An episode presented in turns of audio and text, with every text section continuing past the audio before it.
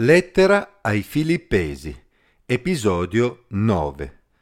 Corro verso la meta. Leggo nella Bibbia, in Filippesi capitolo 3 versetto 12, fino a capitolo 4 versetto 1. Non che io abbia già ottenuto tutto questo o sia già arrivato alla perfezione, ma proseguo il cammino per cercare di afferrare ciò per cui sono anche stato afferrato da Cristo Gesù Fratelli, io non ritengo di averlo già afferrato, ma una cosa faccio, dimenticando le cose che stanno dietro e protendendomi verso quelle che stanno davanti, corro verso la meta per ottenere il premio della celeste vocazione di Dio in Cristo Gesù. Sia questo dunque il sentimento di quanti siamo maturi. Se in qualche cosa voi pensate altrimenti, Dio vi rivelerà anche quella. Soltanto dal punto a cui siamo arrivati continuiamo a camminare per la stessa via. Siate miei imitatori, fratelli, e guardate quelli che camminano, secondo l'esempio che avete in noi. Perché molti camminano da nemici della croce di Cristo. Ve l'ho detto spesso e ve lo dico anche ora, piangendo. La fine dei quali è la perdizione, il loro Dio è il ventre e la loro gloria è in ciò che torna a loro vergogna, gente che ha l'animo alle cose della terra. Quanto a noi, la nostra cittadinanza è nei cieli, da dove aspettiamo anche il Salvatore, Gesù Cristo, il Signore, che trasformerà il corpo della nostra umiliazione rendendolo conforme al corpo della sua gloria, mediante il potere che Egli ha di sottomettere a sé ogni cosa. Perciò, fratelli miei cari e desideratissimi, allegrezza e corona mia, state in questa maniera saldi nel Signore, o diletti. Nessun cristiano dovrebbe mai sentirsi arrivato, perché per quanto possa essere maturo, ha sempre da imparare durante il suo cammino con il Signore. Nei versetti precedenti l'Apostolo Paolo aveva appena espresso la propria determinazione nel rinunciare a se stesso e nell'identificarsi con Cristo, guardando al suo ritorno con gioia, ma non voleva che i filippesi pensassero che egli si sentisse già arrivato. Infatti egli non pensava di aver già ottenuto la perfezione, ma si rendeva conto di essere in cammino verso il premio che Dio aveva preparato per lui. Egli sapeva che Gesù, con la sua opera perfetta sulla croce, aveva già fatto tutto per afferrarlo, per dargli la dignità di figlio di Dio e per garantirgli la vita eterna ma allo stesso tempo egli doveva afferrare ciò che era stato preparato per lui, proseguendo il suo cammino con determinazione e con timore di Dio, cercando di servire il Signore con gioia in vista della meta finale.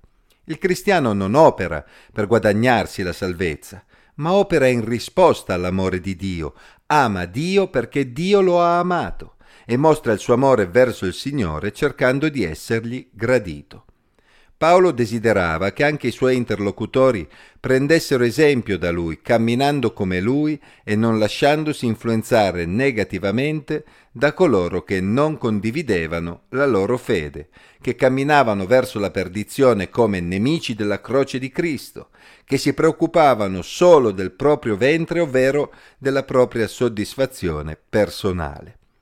Paolo voleva ricordare loro che il cristiano non può vivere nello stesso modo in cui vivono coloro che non temono Dio, perché egli ha una cittadinanza celeste.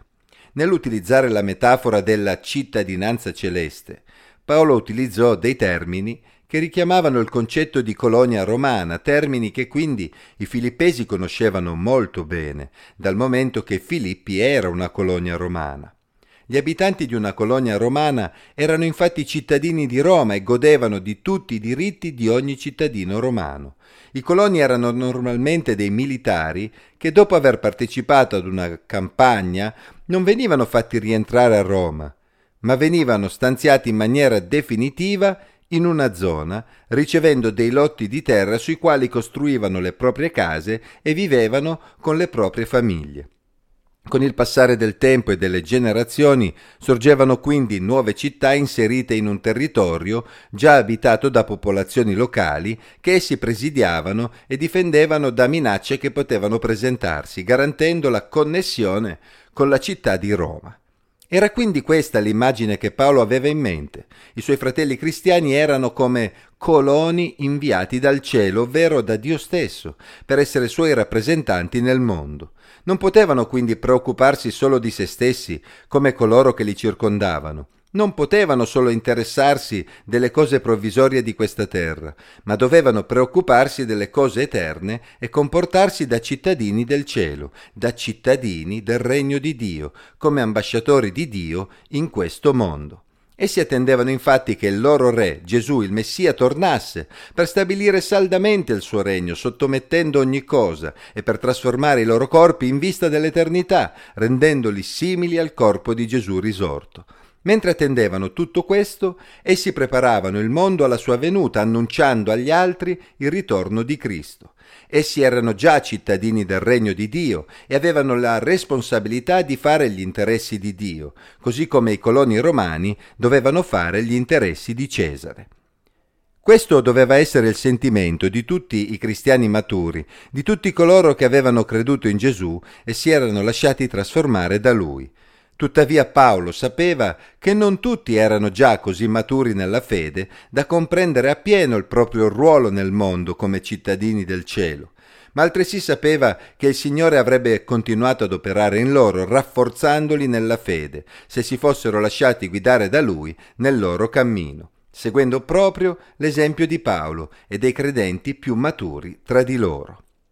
Facciamo nostra l'esortazione che Paolo rivolse ai Filippesi. Se abbiamo creduto in Gesù come Signore e Salvatore, continuiamo a camminare come coloni inviati dal cielo in questo mondo, rimanendo fedeli al nostro Re e fermi nella nostra fede. Mentre tutti hanno l'animo solo alle cose temporanee, noi invece guardiamo verso le cose eterne e alziamo lo sguardo in alto perché il Signore Gesù, il nostro Re, presto tornerà.